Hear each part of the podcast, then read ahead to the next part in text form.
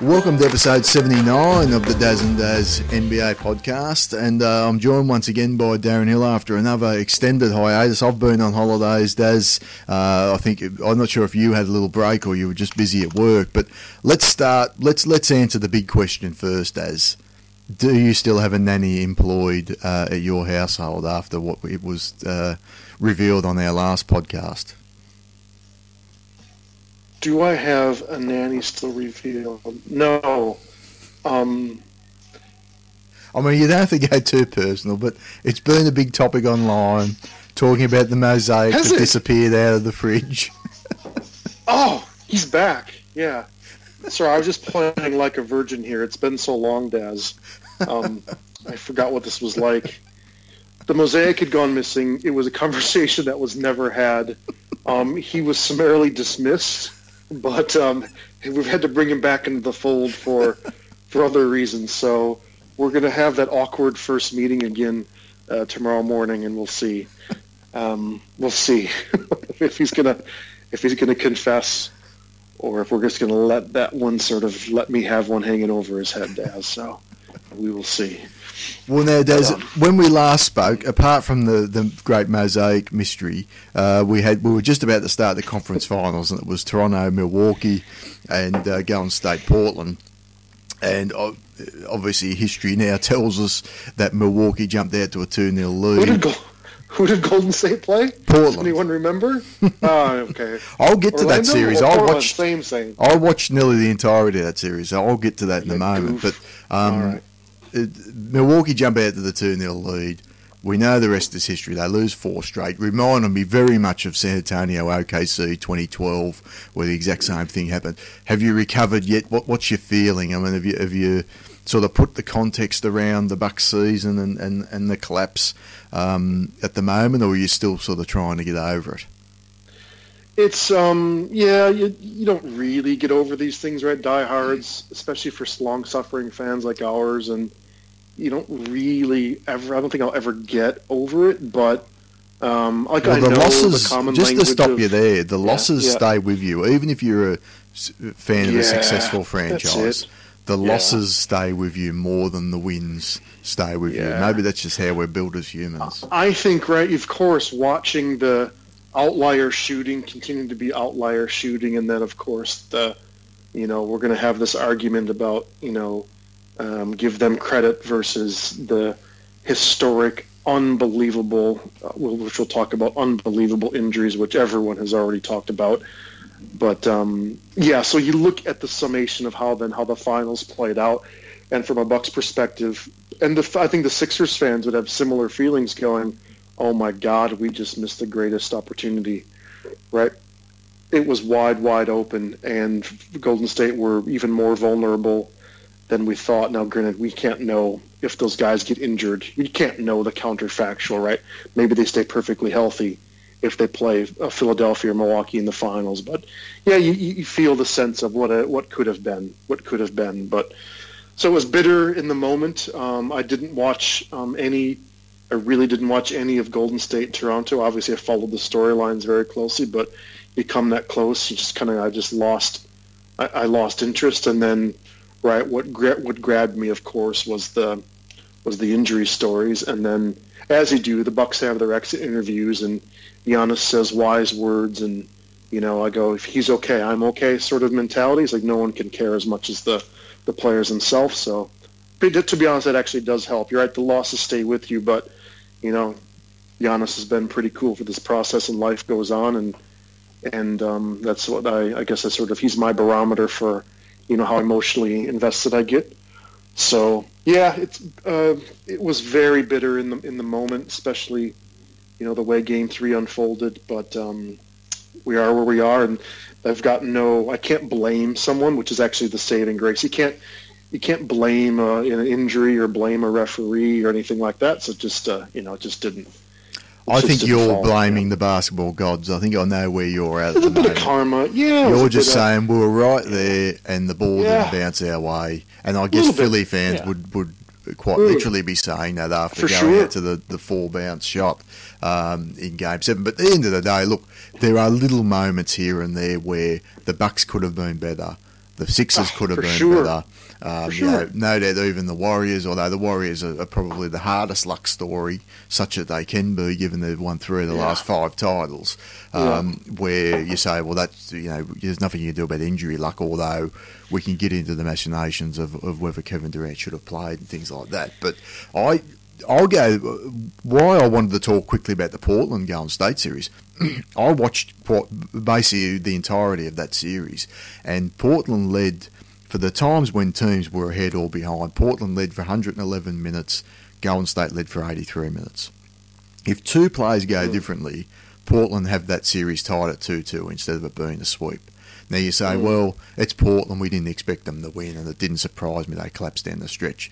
But the point I was making at the time to you was, Milwaukee are better than Portland, and Toronto are better than Portland, and Golden State had better improved their performance from that series to the next.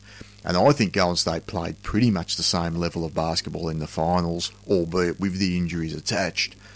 And Kevin Durant didn't, of course, play in the, the Western Conference Finals. And I think uh, Toronto obviously were more healthy than Portland and were able to finish the games off, whereas Portland collapsed down the stretch, um, basically three games in a row, games two, three, and four.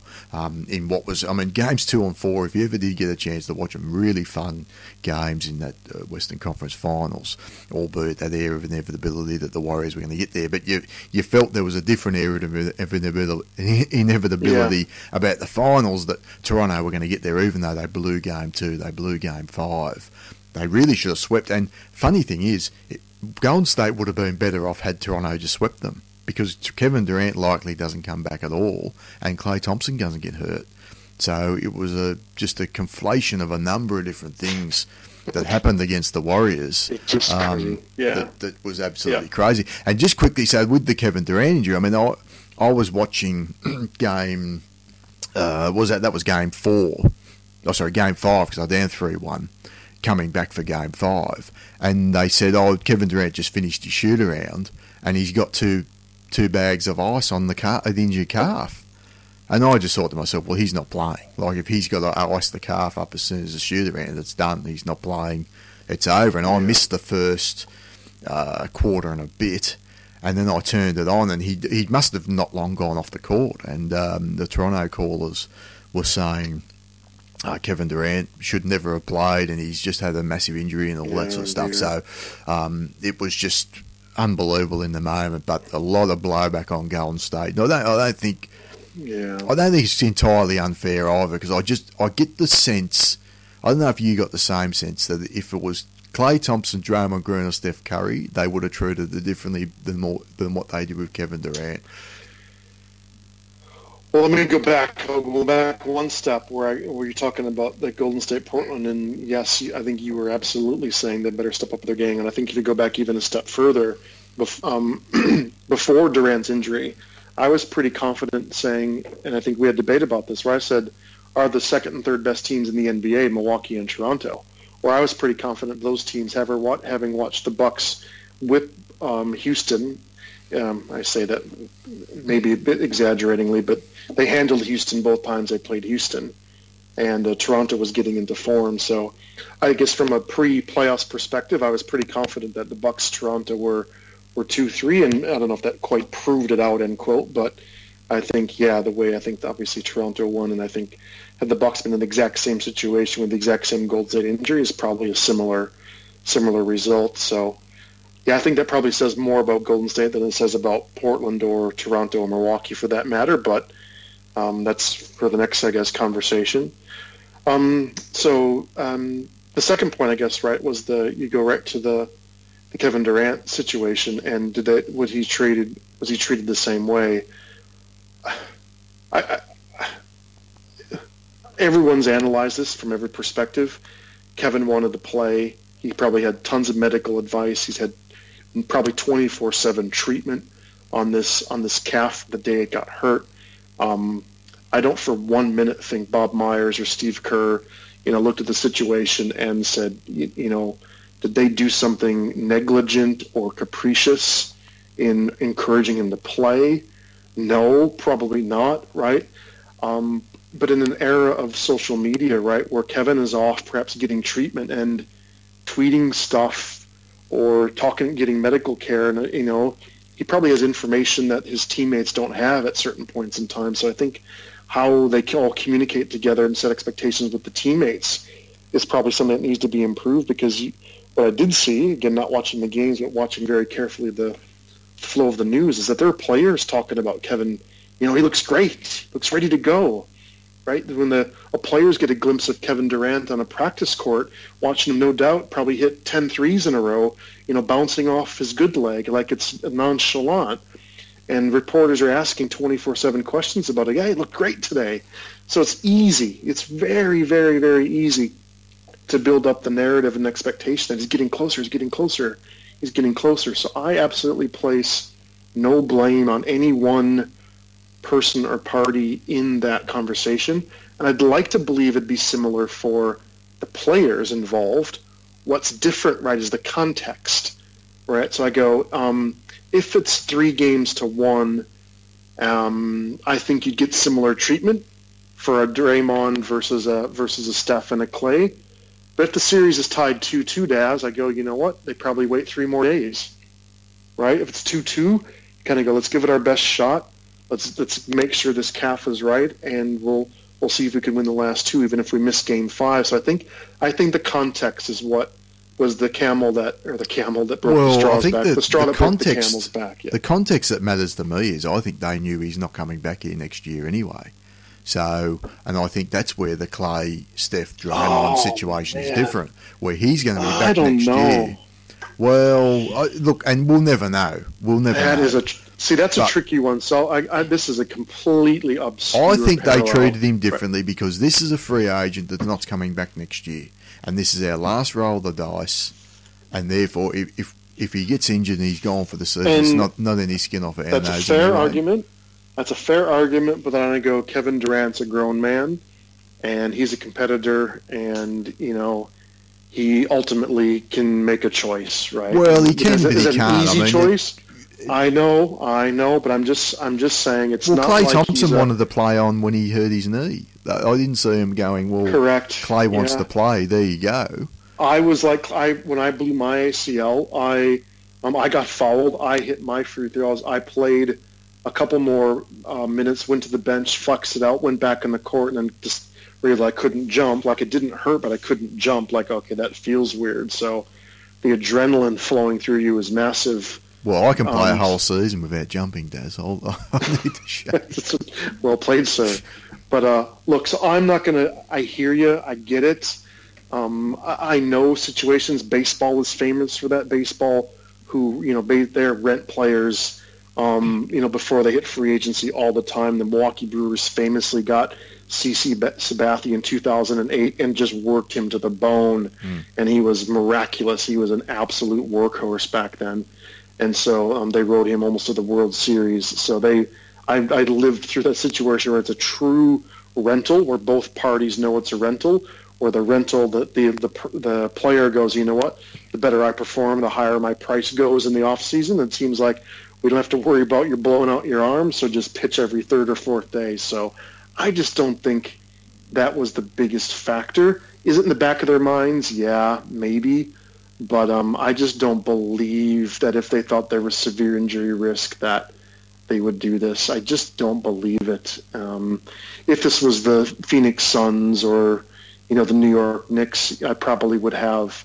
I wouldn't give any benefit of the doubt, but it's it's the Warriors, and so I tend to see this being kind of on the up and up. Daz, right or wrong? You know, well, I look, at, at, it this way. Here's a guy that his workout a few days before did not go well, from what reports I've read. He then has shoot around the morning. He puts ice on the calf, and now I mean anyone that knows. I mean I'm not a doctor, you know, to put it mildly, but if if you put, you're icing up your calf after a shoot around, clearly it's not 100%. And if you're going to go out there with a muscle like that in that area of your body that's not 100%, it would stand the reason that you're putting pressure on other areas of your body. Um, and I think that you know you you could say it then becoming yeah. more likely that you have an injury like that. And of course, what's the one injury that we've seen the last few years with Boogie Cousins and Rudy Gay and some other, and Kobe Bryant? No, the Achilles. That's the one injury that no one wants to get, and that's the one that gets. Look, it's it may be one in a hundred. I don't I don't know the exact uh, yeah. chances, Yeah. but I just I tend to think, and we'll leave it at this. But I tend to think it was one of the other three guys, and they think we're coming back. We're, we're taking zero risks. I mean, even to the point where the game before, uh, when, Klay uh, had the hamstring, sorry, game three. And Steve Kerr said, "Well, we would never forgive ourselves if Klay come back and hurt himself again." And then two games later, Kevin Durant comes out, clearly not right. I mean, clearly they've made the wrong decision. You can't deny that. Now you can look, you can only look, I guess, at the process to which you've you've come to that decision. And um, you know, I, I have my worries, I guess, or doubts as to whether they would treat all of those four players the same, Yeah. given Kevin Durant's probably not coming back and the other three are. But look, we'll, we'll never know the counterfactual to that. To your point, Let, let's talk a little bit about the, the Raptors, though, Daz. I know you're really impressed with the Raptors, and you want to talk about this title. Um, where does where does this title rank, I guess, for you, and also the Kawhi Leonard performance? Because the Kawhi Leonard performance, everyone was sort of comparing it to Jordan and things like this. I mean, I think that was a little bit overblown. I mean, I think Kawhi's the numbers are very impressive, but I think this was a really it was a team effort. There was just different guys that stepped up at different times, and Kawhi was just that solid, dependable, you know, thirty and ten almost um, is what he averaged across across that run. So he he was putting up great numbers, but. He sort of did it in a bit of a quiet way, which is typical of Kawhi. There was a couple of games, obviously, where he was massive, including Game Seven against Philly. But it was a real team effort where just Siakam, Lowry, Danny Green, uh, you know, Norm Powell had some moments. Obviously, VanVleet, Gasol, like other guys stepped up when they needed to. I mean, did you sort of see it the same way? This was a very much a team title anchored by Leonard rather than Leonard sort of leading them to the title and, and these other guys coming along for the ride.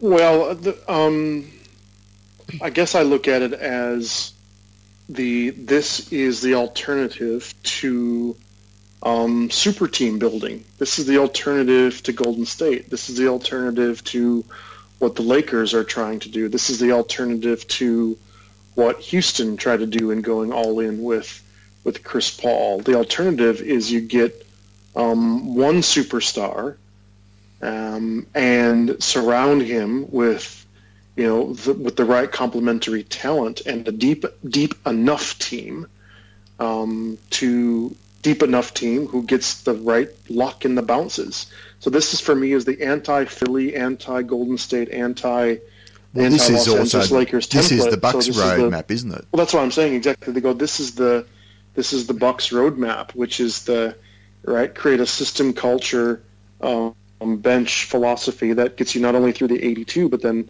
you know has has a has this level of consistency. And this is one thing I will give them credit for, because I don't love to give credit for consistently unpredictable outlier shooting, which is really, let's be honest, right? When you look at the numbers, that micro micro samples of outlier shooting um, was ultimately this that is an insult, but it's also that's the reality, right? The beauty, and this is where I could say Tor- Toronto's argument as well. We have enough players who could at any moment in time hit, you know, seventy-seven percent of their three pointers in a in a game.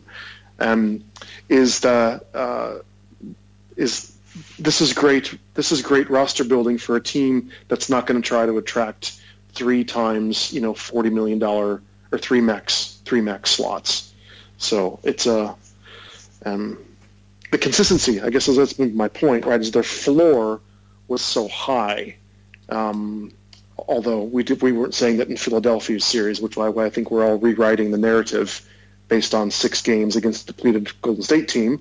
But right, they had one guy making all the plays and taking all the shots against Philly when we had our giant rant about everyone was a coward and, and in the corners and, and, and withdrawn and Nick Nurse looks just like Dwane Casey and they have no answers and where's Danny Green and Fat VanVleet's not doing anything when they just couldn't create a shot. It just Philadelphia just couldn't bloody make a play or get over the hump. And then for, for three of the of the six games against Milwaukee was a similar story, which is they got basically one guy in, an occasional outlier shooting. But what I give them credit for, what I, and I, I'm actually going to get to a compliment here, is that they had 50 chances to fold. They had 50 chances, right, to do a Boston Celtics or do a Houston Rockets or, um, as it turns out, to do a Milwaukee Bucks. They had plenty of chances to let off the gas a little bit and fold against Philly or fold against Milwaukee in particular.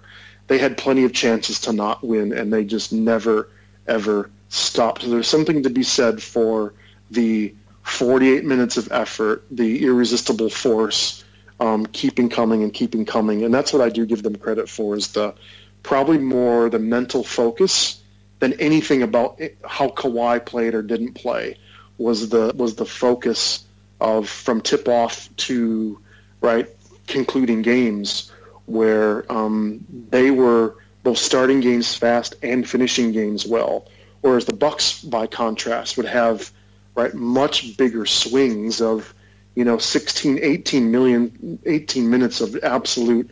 Remember you texting me like, oh my God, they can't be beaten. But then guess what? Shit goes wrong and Bledsoe shoots a bunch of shots and, you know, Bucks go, will go from being up 15 to down seven. They go, Toronto didn't do that.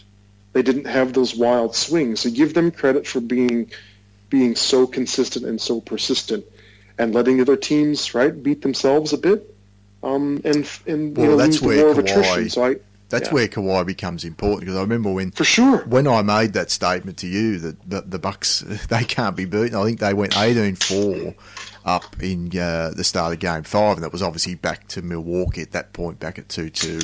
Game yeah. five, the pivotal game. They just came out and were just running Toronto off the court. And I was just like, like games one and two. Yeah, this is just this is not even a contest. But give credit to Kawhi on this. He is so unflappable. Like whether they're up ten or down ten, his expression doesn't change. His play doesn't change, and that's the personality that this team took on. And they were just they were just not phased. They would just go into a timeout, come out, and just keep running the same thing. And the Bucks went I away from it, their play and they stuck with it. I said it to you. It must have been offline. It must not have been on the pod because it didn't happen yet. But I go, I watched in the Bucks Raptors. I watched game four before I watched game three, right? Um, and what that meant, so game three was the double overtime crazy game. Giannis gets fake fouled out, right? Just crazy crap, weird, crazy NBA, bizarro NBA game, right? Game three when the Bucks are up 2-0 and there's absolute survival, absolute. They are hemorrhaging, bleeding, death. Toronto's about to go down again in embarrassing fashion. They are clinging on for dear life and, and clawing and scratching for everything. And um, so watching game three after game four, I thought, holy shit, Toronto actually had their near-death experience. They are the people who, right, flatliners, they had died. They'd seen the light. They had gone to whatever version of afterlife, and they came back and played with a confidence they never had, in the, even in the first, um, even in the first two rounds. They didn't. I didn't see it until I saw Game Four how they played, and I go, where the hell did that come from? It came from the near-death experience in, in Game Three, and that feeling of playing with house money from Game Three. No doubt, Daz. That's what propelled them. So you said they take on his personality. They sure as hell didn't take on that personality in round one, round two, or the first three games against the Bucks. They did not. They took on that personality after their near-death experience and success begat success, and success stacked success. And you know the Bucks missed enough bloody free throws and, and shot 29.7% from three-point land in the six games against Toronto, whilst Toronto shot nearly 40% for the series. Those are both outlier shooting performances. So I kind of go, yeah, you can't control um, the other team's three-point shooting percentages, and but success begat success that's the confidence is real. And that's what I, I give them credit for. That is real. And what I think what this series part last part about this, and then we should move on. Is I go what what we as Bucks fans see that Kawhi has, which Giannis doesn't. Right. So Giannis will win regular season MVP. Kawhi, right? He was Finals MVP, right? And yep. he'd probably be the postseason MVP if we gave the award. I think that that would be wouldn't even be a close vote, would it? No. Is that he can create his own shot, even if it's a two-point shot from 18 feet. That's where Giannis's development will have to come from. Is can he create his own shot when it's not a dunk or a spectacular euro, right? When it's fourth quarter of a game five and a game six, and they've got the wall, right? What are you going to do? What do you do? And that's where Giannis's development was. So I'm going to try to take a positive from this and go, that's the difference between a playoff superstar like Kawhi, who can create his own shot, or KD creates his own shot, Steph creates his own shot, LeBron creates his own shot. These are the NBA champions. Giannis doesn't create his own shot. James Harden creates creates 21% shots for himself, right? I was going to say, DeRozan creates his own shot. The we still have? Shot.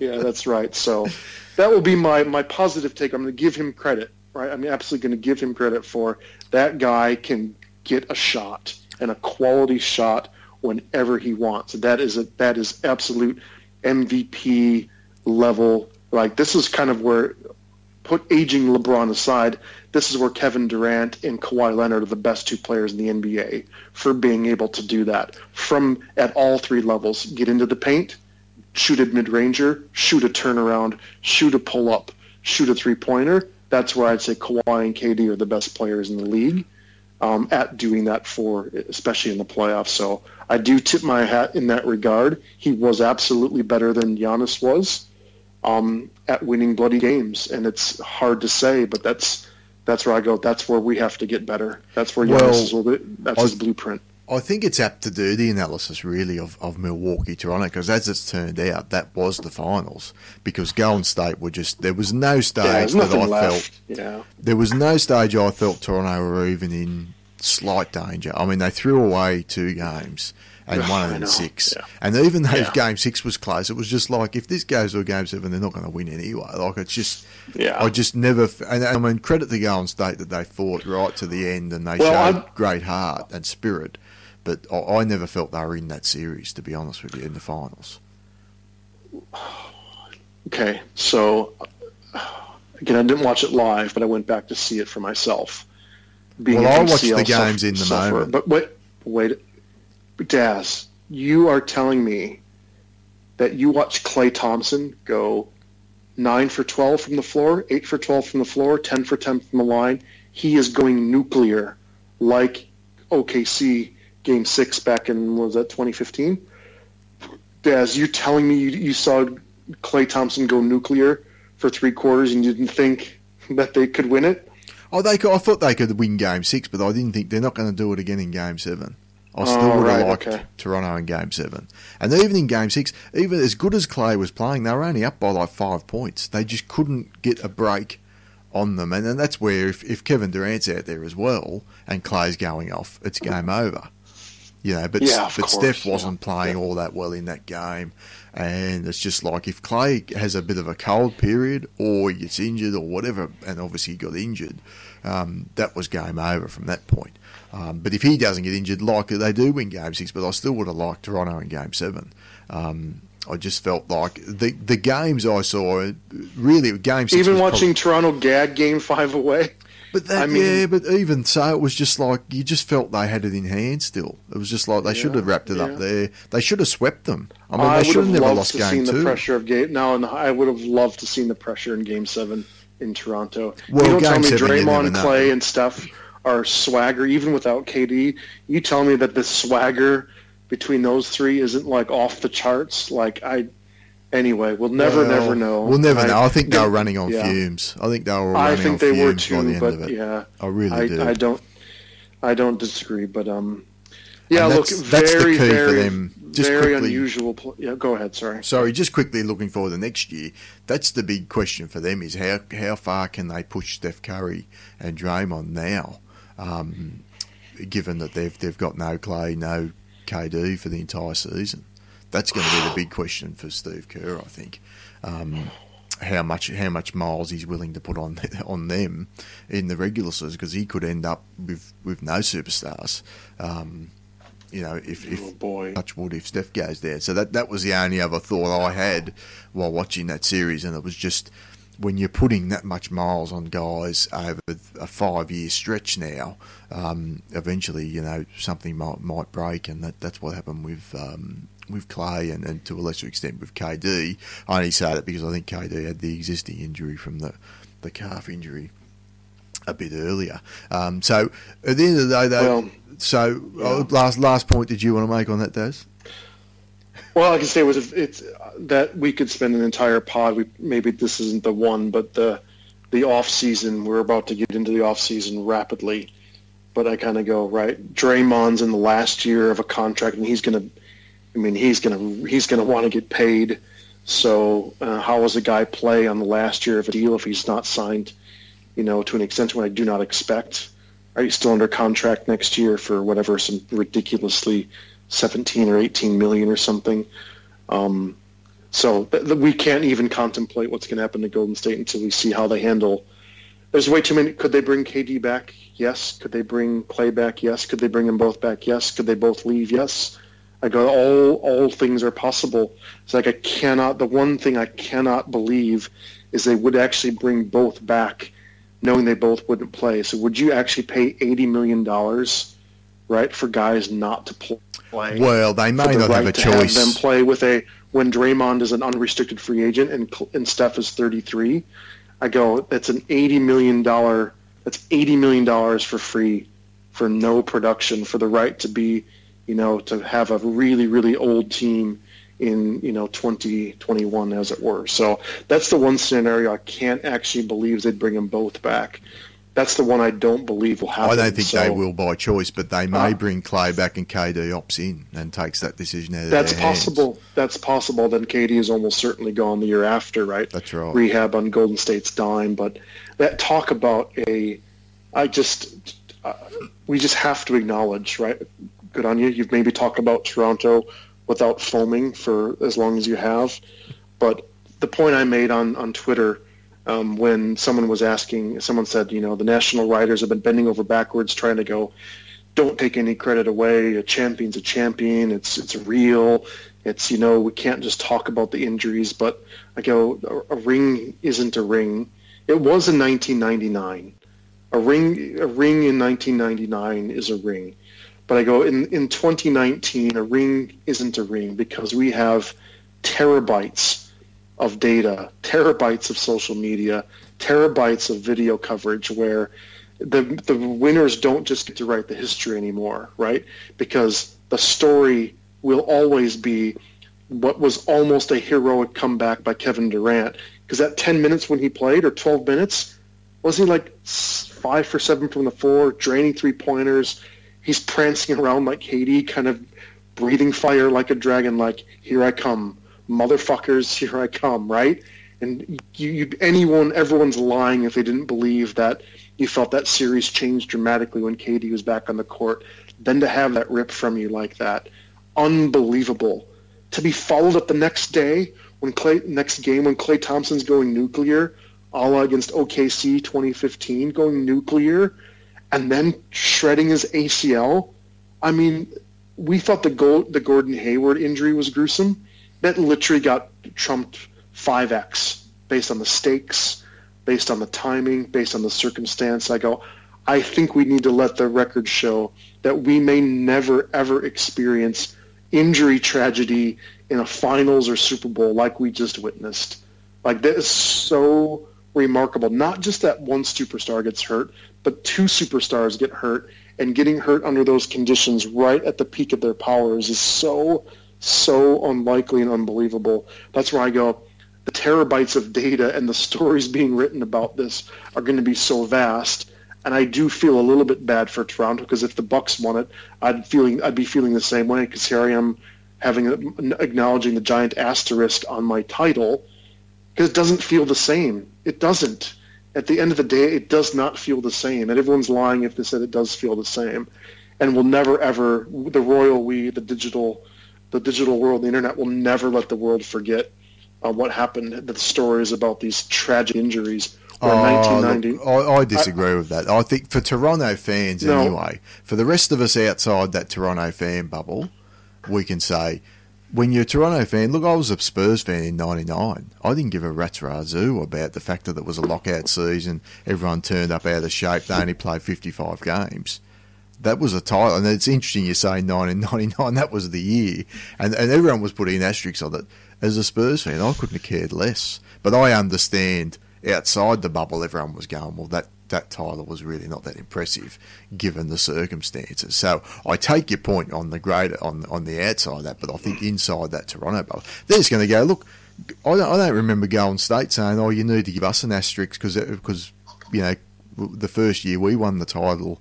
Uh, there was no Kevin Love and no Kyrie Irving who went down during the playoffs. Like mm-hmm. injuries happen, and I think this this whole thing really goes back to karma for the Zaza Pachulia play, Daz. and you know how I feel about that. And and this was the other thing that annoyed me. Every, all, all these national media writers going, oh, what do you know? Kawhi Leonard's a really good player. We didn't realise that. Maybe the Spurs would have had a chance in 2007. Oh, oh, sorry, 2007. So I'm taking a hypothetical title for the Spurs in 2017 because I think we would have not only won game one, I think we would have gone on and won that series. And I think Kawhi Leonard's uh, performance in these playoffs show that. So thanks for bringing that up, Daz, about the injuries because that's where I'll go back to. Look, this this is the thing that did annoy me though, and it would have really annoyed me from the Toronto uh, fan yeah. point of view, was this whole view of Toronto's about to wrap up the title, and all everyone wants to talk about is, oh, where's Kyrie Irving going next year? What's happening with the Anthony Davis trade? And so I, I thought we are in a, this title or bust. If you're not first, you're last. Here we are in the middle of the NBA Finals and no one wants to talk about the basketball that's getting played. Look, I'm a basketball fan, Dad. I like to watch basketball. I'll still watch the games while they're being played, and I understand there's there's an interest in talking about who's going to play where next year. But this obsession with what's happening in the future and then not even bothering what's happening in the present. It's it's really frustrating me and irritating me as a fan who just likes to watch the games and take content from the games. And I think what we've got is we've got the the people that sort of write about basketball now. You've still got your old fashioned guys that like to watch games and like to talk about the games, but then you've got all these numbers guys that like to sit there and honestly claim they enjoy watching James Harden. So I'm sorry if you enjoy watching James Harden play basketball, you don't like basketball. I don't know what sport you like or what you enjoy about it, but I cannot believe people honestly are going to sit there and say they like watching players like James Harden and Russell Westbrook play basketball because that's not basketball to me. And then I think you've got the Adrian Wojnarowskis. I mean, have you ever heard Wojnarowski ever once talk about what happens on the basketball court? That's not his once. job. He does no. He does no fuck all. He so, nothing. I think yeah. what we've got, Daz, is I think we've got two thirds, maybe more, of basketball writers and people who create content that we read and, and, and consume that aren't actually basketball fans. I think they like the numbers and I think they like the drama. Look, scoops. Yeah. They like scoops. They yeah. like scoops. So you've got the sort of hoops hype and hoops rumours guys like the Wojnarowskis and Shams and people like that. And I'm not knocking what they do. They're telling what they do. But it's like, that's, I think there's a time and a place for that. And this, I'm sort of, I guess, pushing back on this 365 day a year cycle where we've just finished the NBA season.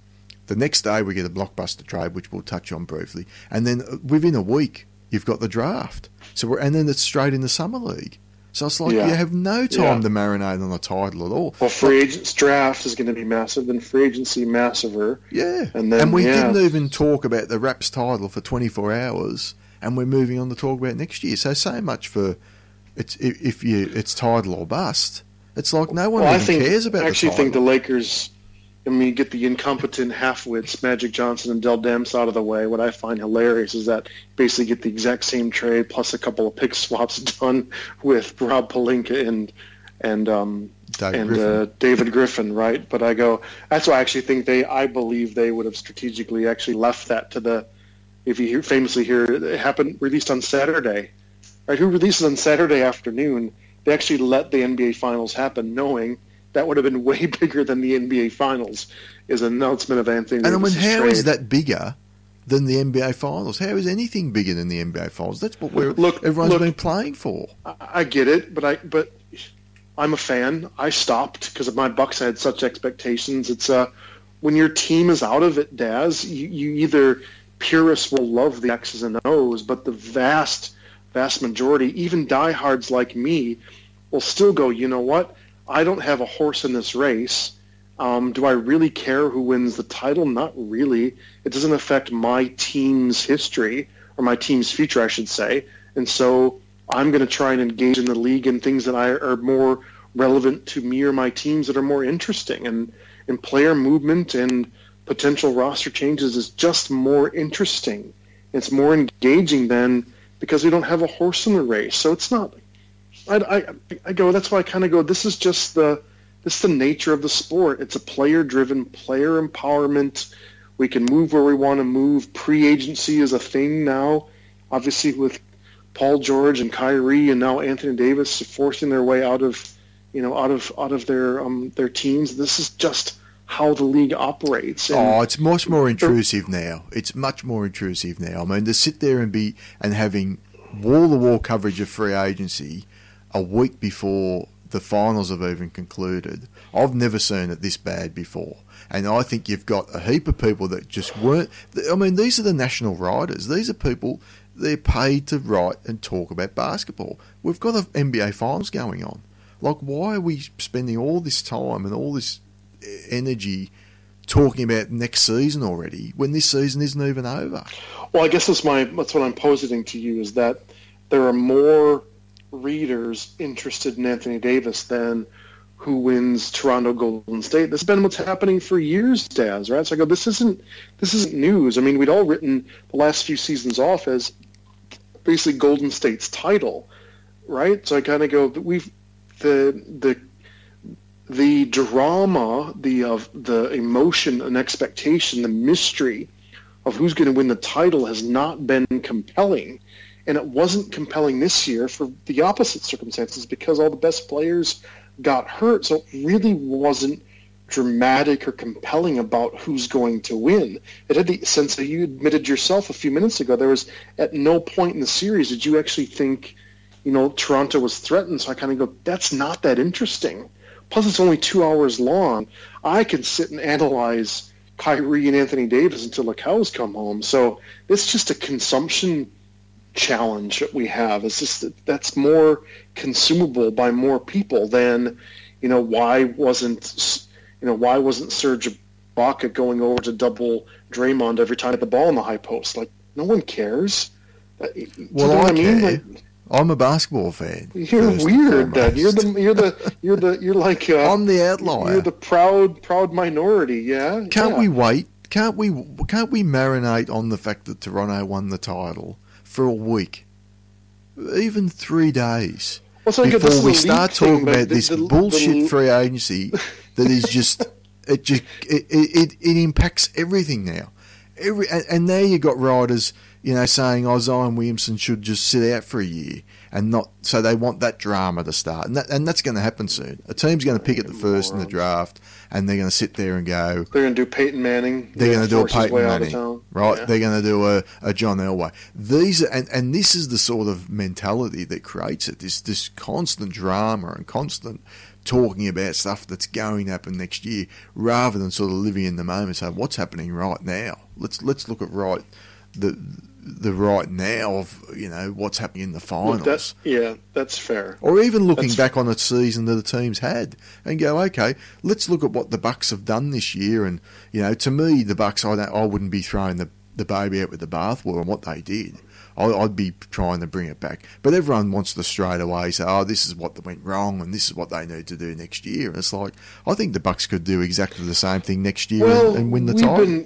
So the what, the point we will agree on, right, is you started with, you know, the writers don't watch the games. You're right, they don't, right? We I've been I've been and we've been, you know, complaining about this since the when you listen to bloody Reggie Miller call a Milwaukee Bucks game and just give actual factual um, misstatements about players or rotations or you know just just you name it. The TNT uh, TNT guys are actually all right, but right, the, even Zach Lowe, no one has time to watch all the teams, I so do. they don't. They, yeah, it's like oh, you and um, and Danny Leroux and Andrew Sharp, the three of you need to go and uh, just go yeah live on uh, Consumption Island, but uh, but right, they don't watch the games. No one can. I don't. I don't either. Um, I, I watch as many as I can until I got a stupid job.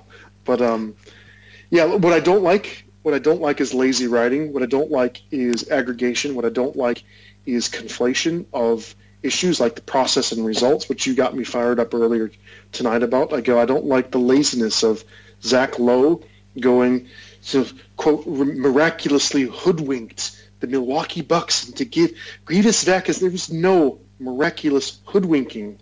Where the fuck does that lazy, dumb label framing? caption grabbing clickbait crap come from? From Zach Lowe is writing crap garbage, clickbait, falsity, revisionist bullshit. There was nothing of the sort. That was not what occurred. He's hyperbolically doing ESPN promotion work. It's so you promotion. don't think you don't think the Bucks were hoodwinked. You don't think the Bucks were hoodwinked by the Vasquez trade. Not at all. It was a fucking. Did Danny miraculously hoodwink? What was his phrase, Daz? Well, he didn't phrase. say miraculously. He just said they somehow the they somehow hoodwinked the Milwaukee Bucks somehow into did, trading did, two draft picks for Greivis for one year of Greivis Vasquez. Is Daryl Morey somehow hoodwinking Ernie Grunfeld? Is Danny somehow hoodwinking Vlade Divac? I think they, they, the, the framing of it poses it as some unmystical mysticism. It's not mysticism. That's revisionist and one-sided. The fact is, Jason Kidd was a power-hungry fuckface who has a friend called Greivis Vasquez, and he fucking steamrolled John Hammond out of a job by doing the exact opposite of what the owners promised. Own the future, own the future, own the future. And he traded draft picks to get an old guy who couldn't do anything besides shoot then he got hurt. I go, it's not hoodwinking. Is it takes a fucking moron to be hoodwinked. So don't go running around taking a whole bunch of credit, right, from taking you know candy from a baby. Well, like they, they, the they, did the trade. I mean, what no, what, what, should they, he have said there? Because uh, the context Toronto of the story is very well. They draft very very well. Well, that was the crux right? of it, but they made a couple Absolutely of nice trades. And Vasquez for for two draft picks, one which was OG Anunoby and the other which was Norm Powell, who you may remember hitting a couple of threes last time you seen him in the Eastern Conference Finals. That's a pretty decent haul.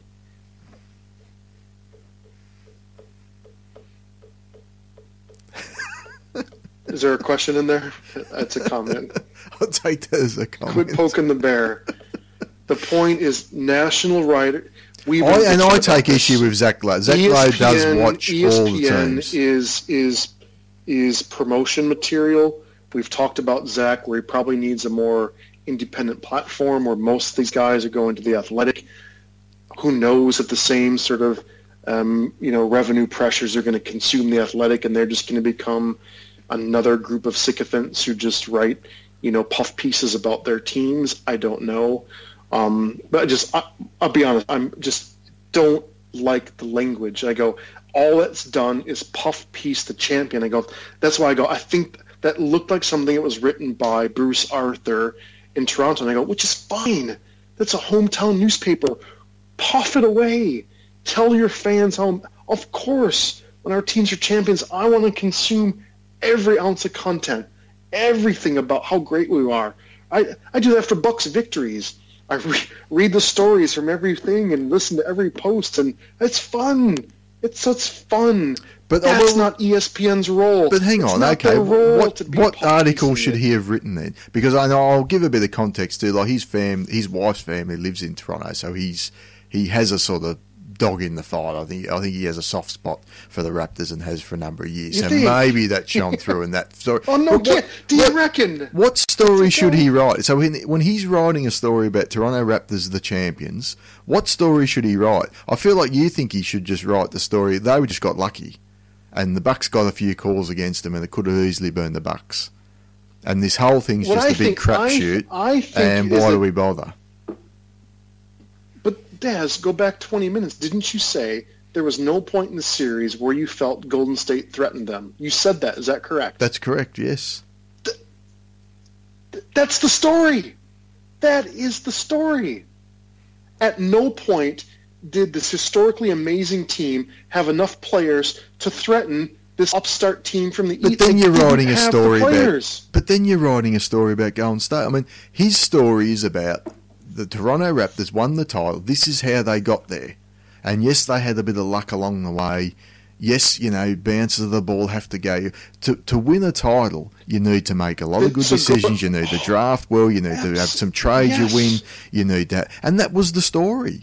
You know, I took one snippet out of it because I was having I'm- a shot I'm at the going, Bucks. So that's good. I'm going editorial then. I go, so then fine, write the story about story is how did they build their roster? Great, valid story. How did they win with X's and O's? How did they win with um, what we're going to all have to now um, flate ourselves and our neighbors around load management and rest? Like this is now reality because Kawhi played what 54 games and then unleashed Michael Jordan in the playoffs. Like, this is the narrative. He sat for 35 games and then became Jordan, so therefore it must be real. So I go that examine that for us. Leave out the language. Where is your editor going? Whatever hoodwinking. Right? That's just the language. It's a puff piece from ESPN. It's puff. Write the story about how they built the roster. Brilliant. Are they drafted well? Absolutely. Masai Ujiri deserves a fucking an ocean of credit. The courage. I go. What the interesting thing I want to see is could they have won this championship with Dwane Casey? Someone tell me that. Someone examine Nick Nurse versus Dwane Casey. That's the, really the big change here, right? Kawhi Leonard with versus DeMar DeRozan. Fucking duh. Like that's the hoodwinking. Tell me the hoodwinking story about why fucking Pop didn't have more chutzpah and balls to fucking hold on to Kawhi and get a haul like New Orleans just got for fucking Anthony Davis. That's a fucking story. They hoodwinked the fucking San Antonio Spurs, in, infinitely larger than. No, you, are you kidding That's a me? right? nice try, to That's a nice try. Look, Well, you seriously, had a guy coming off a season-ending injury, a season-ending Mm-hmm. injury. No one knew whether he was going to play or not. No one fake even knew if he we all would knew it was report. fake. We all knew he was. But no one even knew hurt. if he would report to play this year. No one knew what he was going to do. But he didn't play. 50 We didn't play for, for the Spurs, and no one knew. We were openly uh, wondering if he'd turn up and play for Toronto. So it was a So it was massive a- risk. So that's why his trade value then. was lower. So of course it's a good trade. But you don't know. The reason his value was so low is one, you don't have um, Toronto aren't stu- as stupid as LA are to sit there and say here's three draft picks and you know our, our whole core of our team for AD. Number one, and number two, there's a massive injury risk associated with the guy, and and this is already a guy we know even at his best might play you 65 games in the regular season, and can he reach that level again in the playoffs? And he's probably only a one year rental, so you know there was a there was a lot of things that drove the value down that trade. Um, but certainly you- you'd be stupid to say San Antonio won the trade, Toronto won the trade, but I don't I don't think that's a story, and there- there's a reason why no one's writing it because I think it's I'm just, yeah. That's I go, revisionist write history. The story, how they built the roster, good story, right? So I go, just leave the language out. Well I think that's his writing style. leave the though. local. I think if he's not going to put that sort of colourful language, and it's colourful language, if he's not going to put that in, then it's a bit of a more of a plain That's a boring. boring Yeah, right. story. I think you're a little bit touchy because of the Bucks. I I'm totally touchy. I think there's a little bit of but- leftover but salt there from the, the Eastern Conference oh. final. Look, my anger is all directed at you know the, the morons who ran ran the franchise back then. But I go, but it's it's the same conversation about um, winners writing the history and what is the story? What's the story, Daz, of the 2019 finals? And I go, I'm sorry, you're. Well, it's a larger not- story than that. It's not just, just- the, no, no, the finals that you're talking about. This, this has been a building thing for Toronto, where they continually hit their ceiling with DeRozan and, and Lowry and Dwane Casey, and they had to make a change, and they, they swung for the fences and ended up hitting a home run. And that's why you always want to be one of the contenders because you never know Yeah, sure. if, if the the presumptive champions like Golden State. How many times have we said it? It's probably going to take two injuries for Golden State to fall over. Well, guess what? They got the two injuries. They fell over, and Toronto were the last team standing. So, you know, at the end of the day, that's why you want to be one of the top four teams in the league to give yourself a, a chance at it. So I think that's that to me is the story. There's an overarching, and, and I guess you So- know where they came from. Um, you know, Yeah. when they first got Kyle Lowry to sort of win where they ended up as NBA champions, and, and of course you need some luck along the way, and they got that, but they also made a hell of a lot of good moves. Um, uh, including the Vasquez trade. Yeah, which, I, I um, go. I, I I I get the bits where right, Kyrie and Love were hurt. Uh, Chris Paul's famous hamstring last year. Um, Kawhi being undercut by Zaza. Kawhi, Zaza, Derrick Rose in in round one. This hap- this this absolutely is a thing. Right? It's professional sports at the highest level, and guys going crazy fast, crazy hard. So that that's that's a thing. So I'm not lamenting or crying or anything. I'm just going. That is such a significant story because it didn't happen to to Shaun Livingston and Jordan Bell. It happened to two of the 15 best players in the league in back-to-back games. That is by far, I'm sorry, that is gigantic story. Mention Jordan and Pippen blowing two ACLs in back-to-back games. Mention Duncan and Tim, you know, Ginobili blowing, right, dislocating their knees, and it, it's just so historically unprecedented. Superstars in the finals going out with oh, significant. It's a big story, Injuries, but that's, go, that's the is, Golden yeah. State side of the story, I think, more so the Toronto side of the story. It's not. You admitted yourself at no point in the series did you think that Toronto was threatened. That's my point. But Toronto, who There's- cares? no- I mean, Toronto won. They're not, they're, it's not. It's not up but to how when interesting! you're looking you at it from like to watch the games of at no point thought they would lose. Like then you've Well, argued against yourself. no, no, because the big story is this is why you've got to build a team that's a contender. And these people out there No, saying yeah, if you're you- not no, you first, you're last. you have me if you that. come Yeah, second, yeah. you got to blow it up, and all this bullshit that they go on. So with. this is where I be one of the top teams, and then if you get the luck, you can win the title. And that was the crux. To me, that was the crux of that story, and that's the crux of the Toronto story. You know, keep, Give keep yourself a making chance, moves. right? Give yourself Yeah. a chance. Don't be one of these people that go, if you're not first, you're last. Like people talking about Houston blowing it up. Why the fuck would Houston want to blow it up now? Golden State aren't. because Chris Uh, Paul sucks. but anyway, But they, they no, no, don't, don't. I thought you were going to go where you had me was that's the Portland Trailblazers argument. Win 52 games every single year and see what happens. exactly. That's where I go. That's what I like, and have to tip my hat. And I go, if I was the Milwaukee, this is the Milwaukee Bucks of the 1980s. They had a chance for about seven years in a row to beat the bloody Sixers or six in the Celtics in the finals, and they just couldn't do it. But man, they were there every single year. And if Bird had tweaked an ankle or um, or whatever, if it had a home, whatever, they were there. So I go, that's the Portland Trailblazers argument. As a fan, I go, that I will respect, that I will purchase merchandise for, that I will log on and consume content, that I will consume, I will engage, and you have me, even if we don't win championships. I can know it's a one in thirty proposition at best, right? So I get, I get that. So I'm 100% with you in that argument. Give, just give us a shot.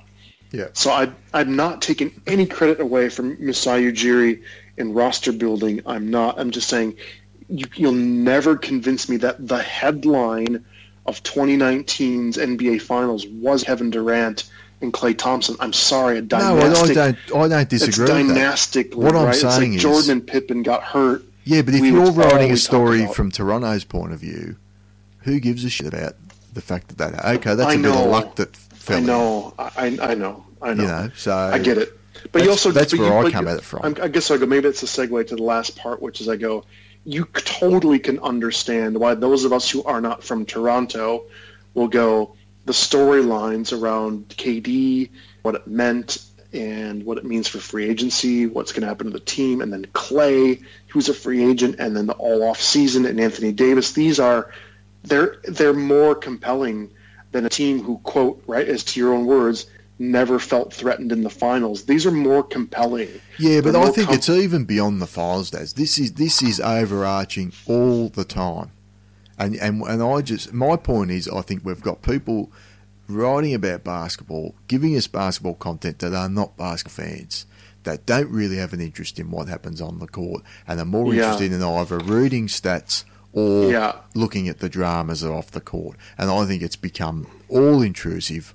And as soon as the team's out, it's like I'm- then we're going to go into the back. now you have me, yeah. And um, I think my bugbear is the when I literally unsubscribed from everything they had to offer was when I discovered it was this has been all going back a, a year or two, which is there was you know one of the NBA podcasts on Ringer they were talking about I forget which one it was. You know how they the NBA podcast shows like five days a Yeah, week, but it's like different hosts. Yep. And they were talking about um, what house like uh, Luke Walton was building and what club that Kyle Kuzma went to. This is what they were talking about. Yeah. This is Bill Simmons, Godfather, Podfather, right? His business had a dedicated, they had a brand, strategy, team, and income dedicated to what clubs the players went to in Los Angeles. That is how devolved and how debased and how dumb that a this can't be small, right? Well, For them, a lot of I trust that Bill Simmons has done his research. Yep. well, quote unquote basketball people are from a pop culture background, and I'm a, as in the majority of writing they've done has been in pop culture, and now all of a sudden they're talking about basketball, you know, which Yeah.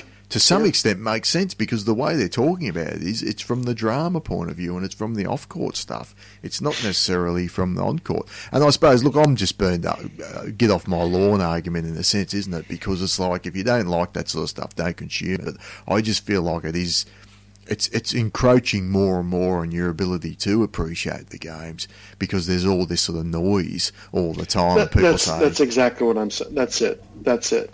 And I said then when you have legitimate news like a KD injury, like a Klay injury, like a KD Klay injury happening in back-to-back games, like an Anthony Davis, I go that's real news that affects a lot of teams, right, and a lot of fan bases. And I go that's the stuff where I go that needs to get oxygen. So I'm I'm never going to apologize for being more interested in in consuming more content about Anthony Davis, the trade, what it means, how it compares to what Brooklyn did, you know, with the Celtics, you know, a few years ago, the complaints between the the Nets and the Lakers if it doesn't go well. Like that is, I'm sorry, it's far more interesting to me than how Toronto beat Golden State. It's just not.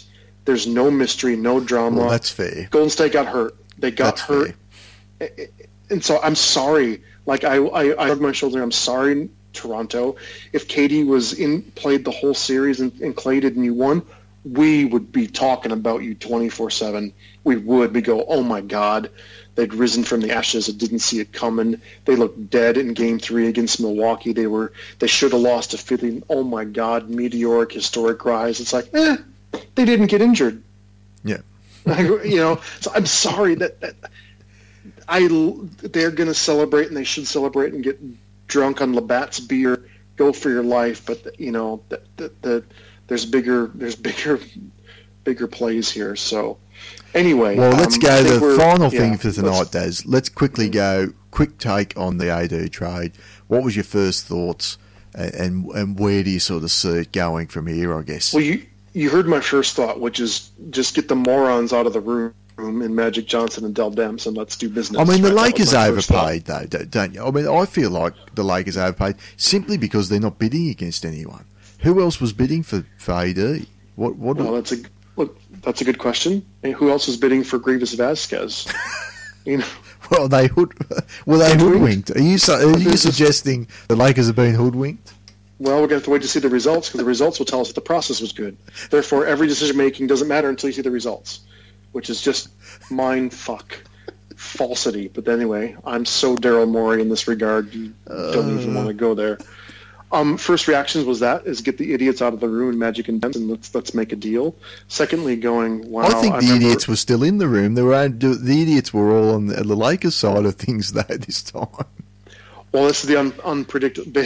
The Lakers got even more desperate after firing Lake uh, uh, after Magic quit. That's what we learned here.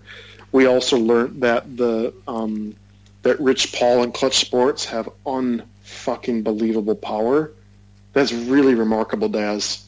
I kind of go, you you have to, in a way, this is again if we juxtapose with the NFL all the time and have right between Roger Goodell, the Jerry Joneses, the Robert Krafts, of which is the master servant, billionaire white man makes African American black man. You do what I do. Labor negotiations all slanted towards NFL owners. Um, encephalopathy, CTE, brain injuries, pensions for players. It's all about money and the white men in the NFL winning.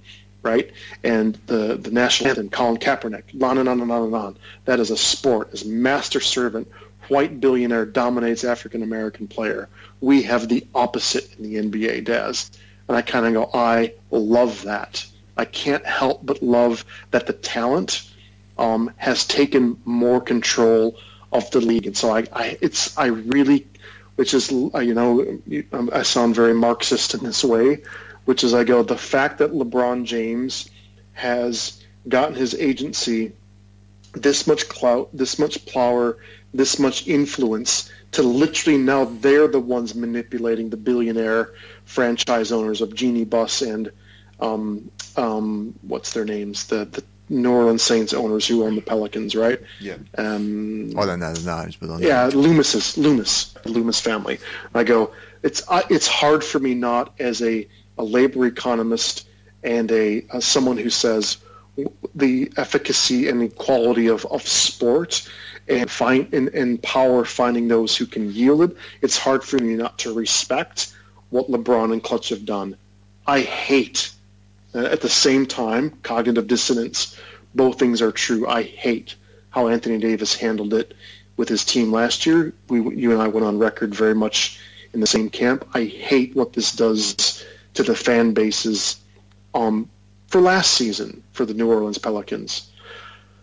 Today is a new day, right? The the, the game of zones draft gods smiled on the Pels to get Zion, and um, they got themselves a haul they've got themselves a chance, right, to um, in, endure a once in a lifetime talent like Anthony Davis. They've gotten themselves hope.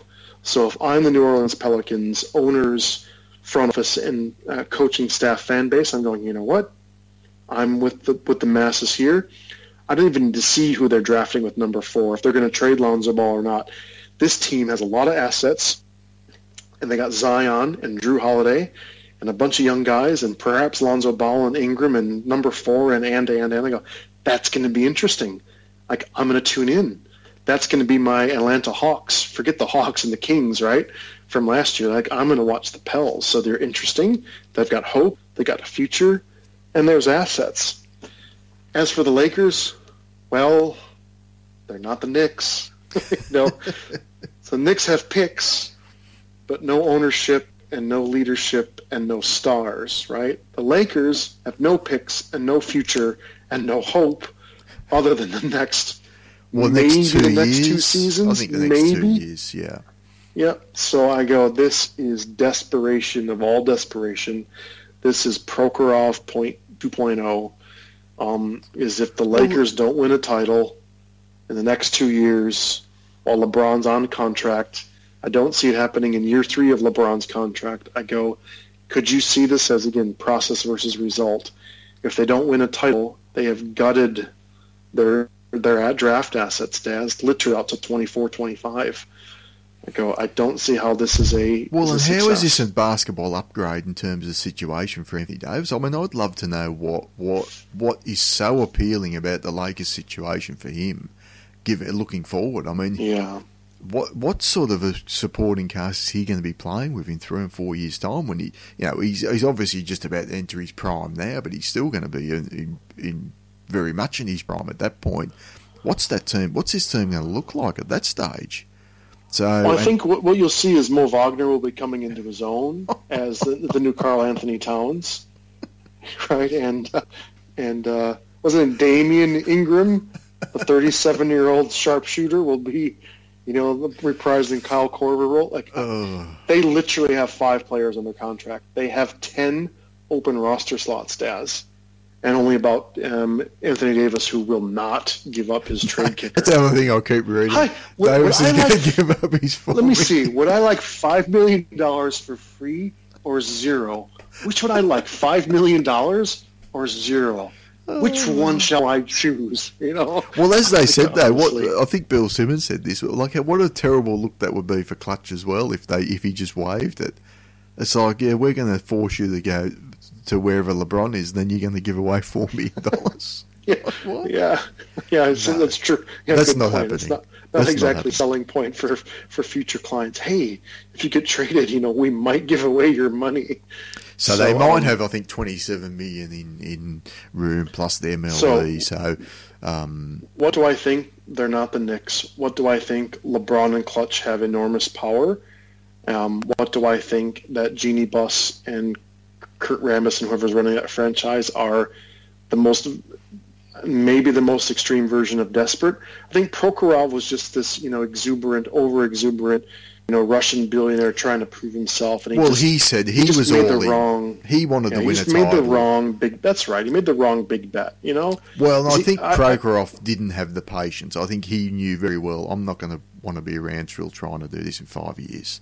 So well, that's thought, right. Yeah. And, and you know, yeah. at the time, no one really canned that trade as much as they did years later. Um, you know, and I think he just swung for the fences, yeah. and you know, he he missed. He, he hit a pop up. Whereas yeah. uh, the Lakers is three first round picks, all unprotected, and uh, and a pick swap in 2023. It's 21, 20. Yeah, it's 21. 21 1 to 8, 20, so it's reverse protection. So if yeah. it falls out of one day, that's unprotected in 2022. 2023 yeah. is a pick swap. 24, they get the choice. If they don't want to take the 24 pick, they take the 25 pick. Yeah, that's right. It defers. I know, it's, crazy. It's all on. It everything. Six just, years. Six years they'll have control of their draft, basically. Yeah. Yep. So it's yep. it's quite stunning. I mean, the, you know, to think that this is this is not a team that's built to go the next six years. This is a team that's built to go the next two. That's uh, right. And then yep. we'll sort of see what happens from there. So That's it's right. it's going to be fascinating. So I think this is going to be a bit of an albatross, this trade, hanging around their neck. Um, but if they win a title Look, the next two years, it's going to be worth it, I guess. I go, they, what I think is going to happen, they go, I think you're going to see Anthony Davis in a similar situation that he was in in, in um, New Orleans. And in two years, you know, LeBron's 37 and probably gone. maybe back in Cleveland again, just playing out the string. And okay, who knows, right? Jordan played for the fucking Wizards for crying out loud. Well, right? I think he'll play until his son gets drafted, and then I think he'll just go wherever his son's drafted. There's my prediction. Yeah, maybe that's right. That's right. So I go, I go. What the Lakers got is a 26 year old Davis in his prime, and they'll they'll re-sign him. That's that's a certainty here, and so they'll have him for you know for the next. But we've already you know, seen six... that's probably not good enough. No, uh, that's what I'm saying. It's going to be New Orleans New Orleans, Orleans 2.0, 2.0 with no draft picks. Yeah. With no draft picks and paying him 40, 40 to 45 million dollars a year. They're only going to have 70 million dollars in cap room to fill out, you know, 14 roster spots because he's going to earn 40, 45 million. Yeah. So and and there's no, you know, obviously he's not signing with bird rights. He's going to take up a gigantic amount of their their cap space. Well, and no way to improve via the draft either. And no way to improve by the draft. So they'll be improved by what undrafted players, trades, and buyouts, which I go, great, who's going to join a, a, middling team like that? So mm. now the, the, interesting question for me is that is this one, which is what do you think they should do with their, let's say 25, let's call it 25, 28 million. Should they try to get a, a Kemba or a Khris Middleton or D'Angelo Russell a bit on a slight discount? Like a four-year, I wouldn't be going for. Deal. I'd be going for more middling guys. I'd be just trying to do a little bit of what Toronto did and just say, let's see if we can build a roster of six to seven guys who are competent and who we can. Yeah. And I mean, they've got Kuzma there, who you know, for his defensive limitations, I think he's a guy that he's a good shooter. Could could come out in the playoff game and go seven for ten from three, and you go, wow, that that was the Kuzma game, sort of thing. Um, yeah. So I would be looking at a you know maybe Bogdanovich uh, from Indiana. I'm not sure what sort of offers he's going to be getting, but uh, maybe that sort of level you know, maybe that sort of level of player. Danny Green would be a nice fit there. Um, again, depending on what sort of offers they'd have to make um, with some of these guys. So I wouldn't be necessarily looking at the Kemba because I think once you sign Kemba, then you're down to MLE and then veteran minimums, you know, across the roster. And I think this is already a roster like LeBron's now missed some time last year. Uh, AD's not been the most durable guy over the years. Uh, Kemba's missed time here and there at Charlotte if you, if that is the guy you bring in. Kyrie Irving's already had knee problems in his career. I wouldn't be going for one of the top guys. I'd be just looking to get some nice, solid guys to fill around these other But two guys. is that how LeBron thinks? Like, does he want, you know, does he want Bogdanovich and Seth Curry, or does he want Jimmy Butler? I guess. Well, I think LeBron, what we've seen from history is he wants an, he'll want another star, and he'll just want to then pad the roster with you know Derrick Roses of the world, um, which really Yeah. hasn't hasn't really worked when you look back on the history of it. I mean, he won one title, he was, he, and he was very fortunate, I would argue, to win the other two titles that he's won. So I think the the way he's gone about his sort of team building and, and, and how much he's had over the lot of it, I guess is open for conjecture. Particularly when he was in Miami, I wouldn't have thought he had a hell of a lot to do with the rounding out of that roster. But Probably more not. so from the Cleveland side of things, when he went there and obviously got the three stars and then built around that. Um, they did win the one title, and, and maybe if you know they don't get hurt in 2015, it's a different story. But I, I just feel like I'd rather Yeah. give me competent guys. Give me a competent seven man rotation. You've got your two superstars. There's no other team out there with three superstars anyway. So it's not like you're going up against another juggernaut from somewhere else. And then you sort of think, okay, now let's just get seven guys we can go to war with. So I think that that's what I'd be looking You, at. you- don't you think though? I go. I just from a pure basketball building is like you know.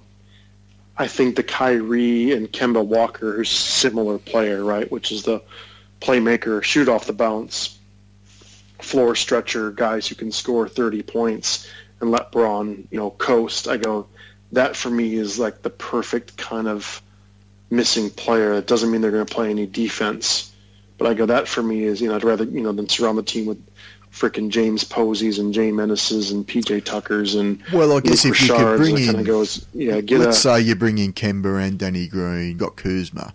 I guess that gives you Kemba, Danny Green, LeBron, Kuzma, and, and Yeah. AD. That's your starting five. would JJ Redick play for a small deal? That's the other thing is, can No, you find the, it. Now he probably can get more money again, can't he? Yeah. So people tend to like money. Um, but Yeah, I guess I'm- take for the Knights. yeah, the, I think you know AD would prefer four million dollars over zero, and players like money. People like money. They do. It's much more fun to have more money. I've than to have never not noticed that before. To, Yeah, yeah. I have to take that. You gotta, you gotta take notice here. Yeah, Oh, we learn something new every contracts are important here, man. Wake, wake up, man.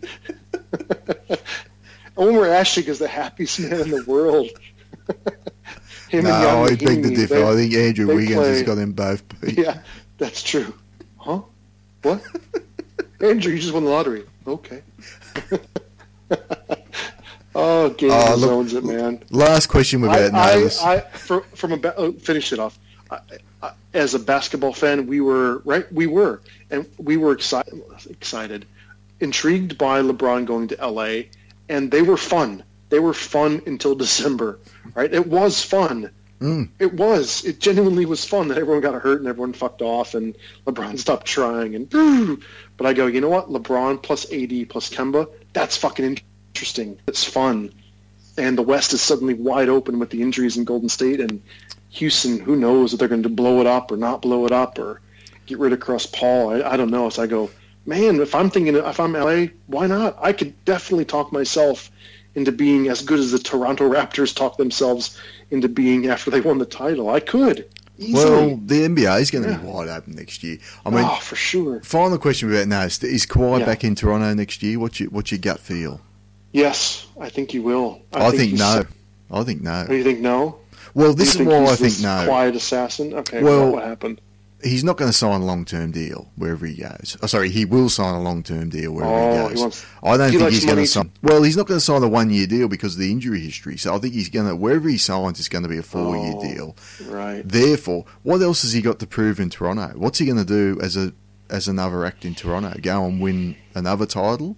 Like if, if he doesn't win the title again next year, and they fall short, everyone will say, and really rightfully so, "Oh, you got lucky, and you know, uh, Golden State had the injuries and blah blah blah." Like he's got. There's, there's, where's Yeah. the upside in going back to Toronto? He can, he I can, get- maybe- he'll have his jersey retired there already, and he'll be a hero every time he goes back. Maybe I have the the Paul George vibe about him, which is the, you know, maybe it's a bit of an underdog sort of city and an underdog sort of understated kind of guy. So maybe that's the vibe I get here, which is the is the you know we're underappreciating maybe a guy who just wants some stability.